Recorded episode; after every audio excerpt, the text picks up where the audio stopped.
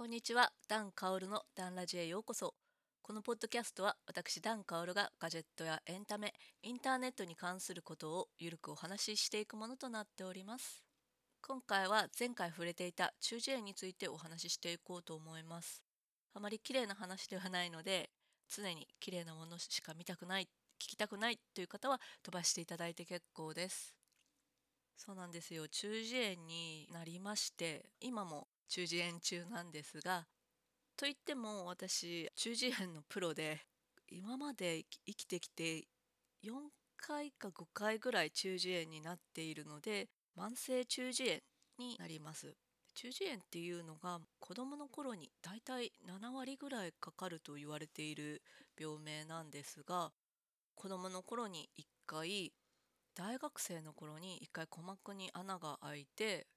えー、塞いでもらって最近だと3年前に1回。で今回今なってるので4回目。曲ある限りその4回なんですけどまああの中耳炎プロと言っても過言ではありません。でまあ中耳炎がどういう病気かというと耳の中にウイルスや細菌が入って炎症を起こしてそこから汁が出てくるという病気になってます。でその汁で汁が溜まるようになって頭痛や、えー、めまいあと痛みとかも併発する場合があります。まあ、でも比較的そんなに重い病気でもないので、まあ、早くて23ヶ月で治ると言われているので、まあ、今2ヶ月目ぐらいなので終わるといいんですがなかなか治らない感じです。それでなんで中耳炎になるかというと風邪をひいた時にとか飛行機に乗って、まあ、圧がかかったりとか私の場合昔あのカラオケで声を張ったせいで耳を痛めたこともあるので中耳炎結構やってるせいで人より鼓膜が弱いんじゃないかなという節があります。それでもう大体1月になって少し耳がかゆみが出てきたんです耳の奥がかゆいなってなってそれがもうずっと続いてたのであもうこれは来ましたよみたいな。最初はそんな普通にかゆみだけだったんですけどだんだん耳汁が出てくるようになって。その耳汁も専門用語で言うと耳だれとか痔瘻って言うんですけど話が分かりやすいように耳汁というふうに表現してますがそれがずっと出てきてひどい時だとプールとかお風呂の上がった後に耳の奥に水が溜まってると思うんですけどそんな違和感がずっと続いてました。じんわりじんわり耳の奥で汁が発生してるみたいなのが大体わかるんですよ。でひどい時は寝てる時にも出てきてベッドのシーツに耳汁の水たまりが乾燥したやつができていてちょっとこれあの朝起きるとショックなんですよなんかこうおねしを発見した時の子供みたいな気持ちであー耳汁がってなってました一番ひどい時は耳の奥がもうじんじん痛んで眠れないまではないんですけど多少痛みはゼロではないですが、まあ、我慢できなくもないですね。その耳汁が出るせいで私はあのさらに鼓膜に穴が開いてるらしいのですが次の週に私は飛行機に乗る予定で飛行機乗っていいのかなっていう疑問が湧いたんですよ。それで耳鼻科の先生に「耳こんなですが飛行機乗っても大丈夫ですか?」っていうふうに質問したところ「あ大丈夫関係ないよ」って言われて え？っと思って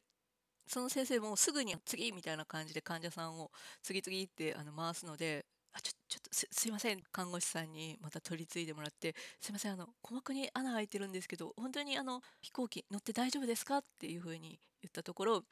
院長先生の2倍ぐらいある看護師さんから「もう鼓膜に穴開いてるから逆に耳通り良くなってるんじゃないふふって言われて嘘？みたいな びっくりしたんですけど、まあ、確かに飛行機で耳が痛くて引き返したとかそういうの聞かないので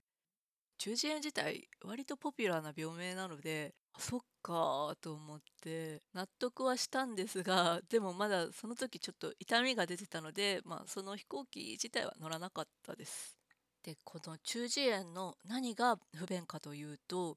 日によって違うんですが耳から汁が出てくるせいで AirPods Pro やヘッドホンが使えなくなりました。ま使えることは使えるんですけど汚れちゃうんですよ。まあ拭けばいいんですよ。拭けばいいんですけどその度にすごく悲しい気持ちになっていました。他にも耳鼻科で耳の中を消毒して汁が出ないように軟膏とかを塗りたくられるんですよ。そうなると耳の中がベタベタしてしまうのでエポズプロとか入れてしまうとデロンデロンになっちゃって あと滑ってしまって落ちることも多くなりその一番症状ひどい時はエポズプロ使えなかったです。それでどうしようと考えた結果骨伝導イヤホンを購入しました。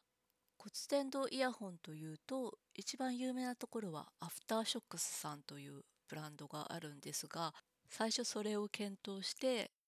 購入しようか悩んでいたんですが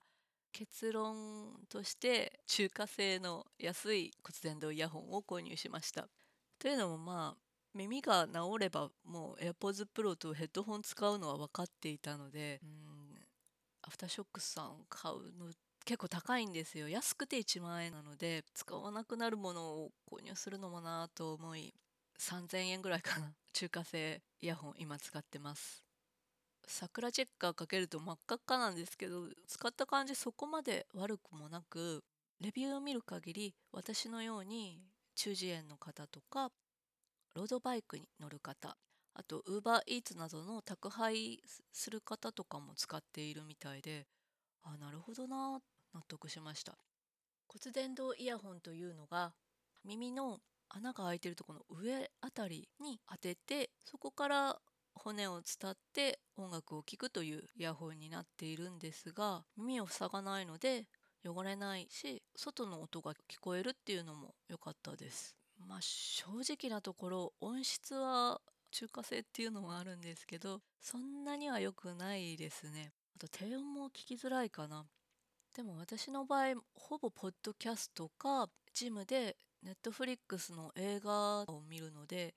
そんなにその音質重視ってわけではないので、まあ問題はなかったです。ただこれ中華製のを購入した後、アフターショックスさんの電気屋さんにあるのをちょっと試してみたところ、ホールド感かな。結構今私が使ってるのはずれやすいんですよ。それがアフターショックスさんのは痛くない程度にホールドされているのでずれない。そこはすごい大きいとこだなと思いました。私ジムでも使ってるんですけどやっぱりずれるんですよね走ってると。ここはもう値段で諦めてはいたんですけど、まあ、そういう点もあるのでこれから購入される方は安い分いいところもあるけど悪いところもあるよっていうのを踏まえて検討してみてもいいかもしれません。そんな感じで今回は中耳炎と骨伝導イヤホンの回でした今日のダン映画このコーナーは映画好きなダンさんが気まぐれにおすすめ映画を紹介していくものとなっております。今回紹介するのは今日はずっと耳の話ばかりをしていたのでそういう映画を紹介したいと思います。タイトルは Don't Breathe 2016年アメリカのホラースリラー映画となります。主人公はデトロイトで強盗を繰り返している3人の若者。その3人の若者の1人、ロッキーという女性親がネグレクト気味で妹とこの家を出て行ってカリフォルニアに逃げようという夢を見ていました。である日強盗仲間の一人がいい情報を持ってきたと持ちかけます。ある屋敷に資産家の老人が住んでいる。その家には30万ドル隠し持っている。そこを襲って金を奪おうと計画します。で実際そのお屋敷に行くと目の見えないおじいさんが住んでいました。主人公2人は慌てて「よくないよ目の見えないおじいさんを襲うなんて」とおじけづきます。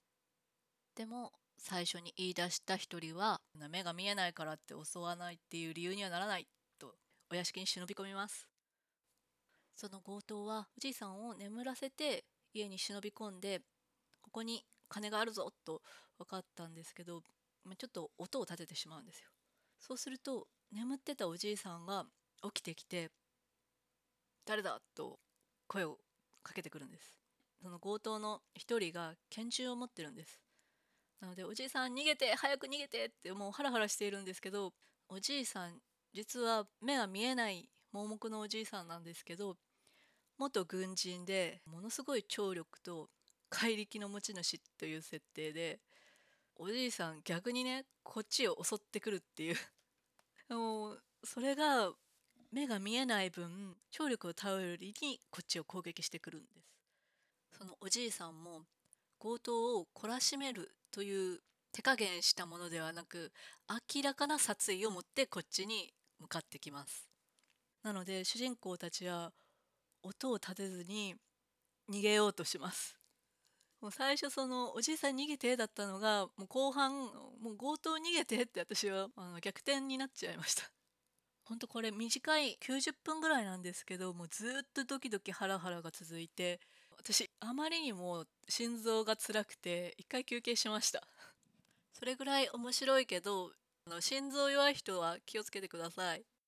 あとね強盗とは別にちょっと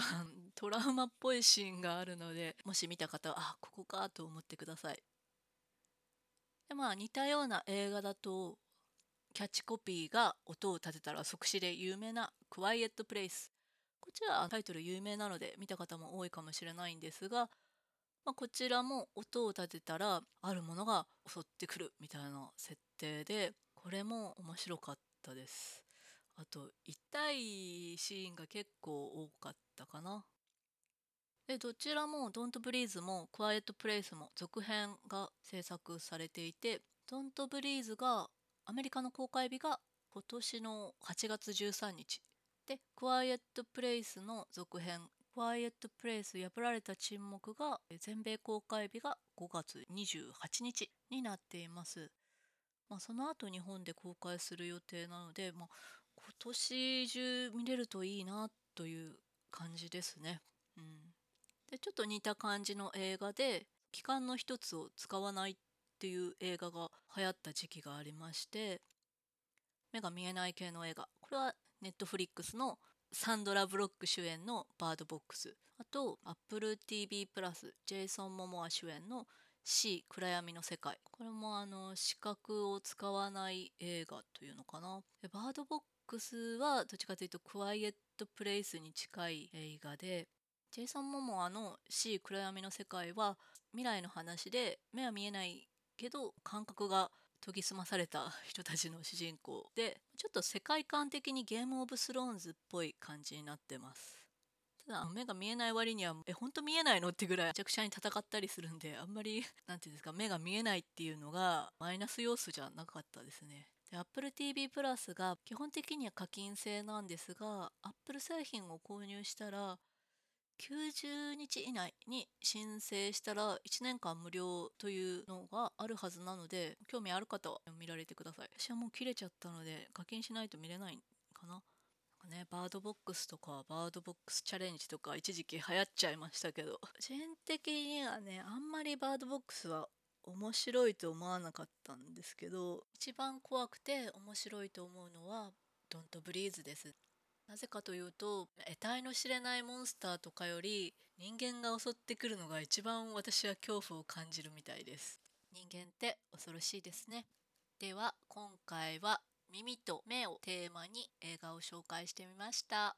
ダン映画のコーナーでした。ダンラジ第6回目。よかった。3ヶ月後じゃなかったです。中耳炎の話をしてなんだこいつと思われないか不安なんですけどガジェットに限らずいろんな話をしていけたらなと思っています。あとねほんとダン映画も映画じゃなくてエンタメにしようかちょっと悩み中です。映画も大好きなんですけど私基本的にエンタメに関するもの全部大好きでエンタメを吸っていきたい人間なので変えてもいいかなと今考え中です。ただ映画が一番分かりやすくてみんな手に取りやすい見やすい媒体かなと思って紹介しています。そのうち買えるかもしれませんがご了承ください。ではでは今日のダンラジでした。またね